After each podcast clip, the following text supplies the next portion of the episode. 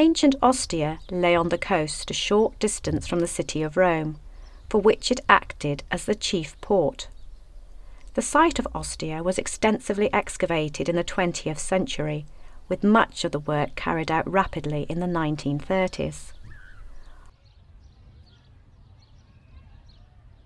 Ostia provides us with some insights into town life that are simply not available in the city of Rome.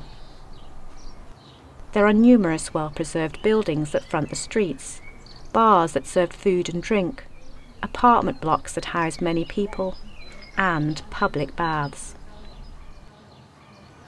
Ostia was a small town compared to Rome, and we should be wary of making simple analogies.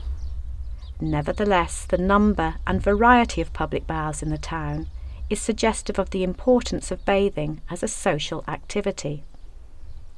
One of Ostia's most impressive baths was the so-called Forum baths. The northern block was rectangular and symmetrical.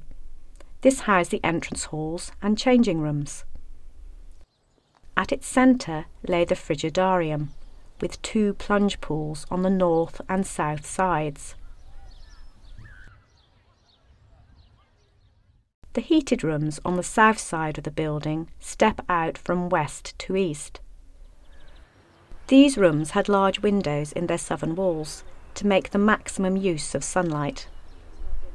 The warmest rooms, the Tepidaria and Caldarium, were heated by the hypocaust system, which ran through the marble veneered floors and walls.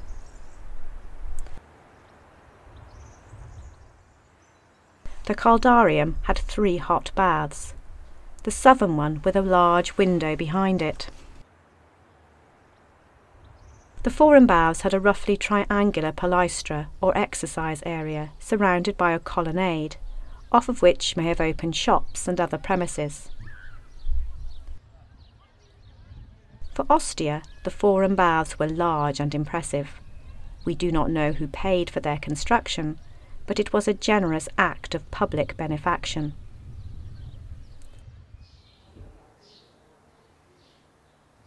Ostia also has many smaller and more modest baths.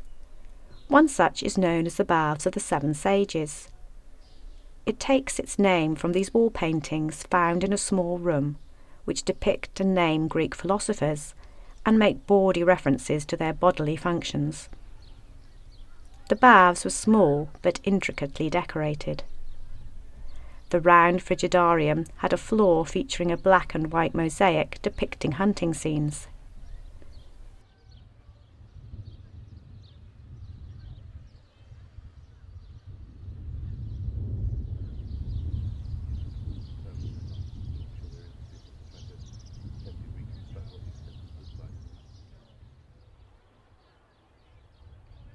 Some of the archways through to the frigidarium were covered with colourful mosaics.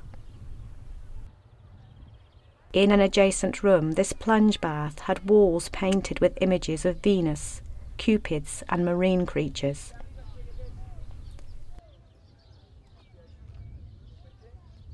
The baths of the Seven Sages were small but well appointed.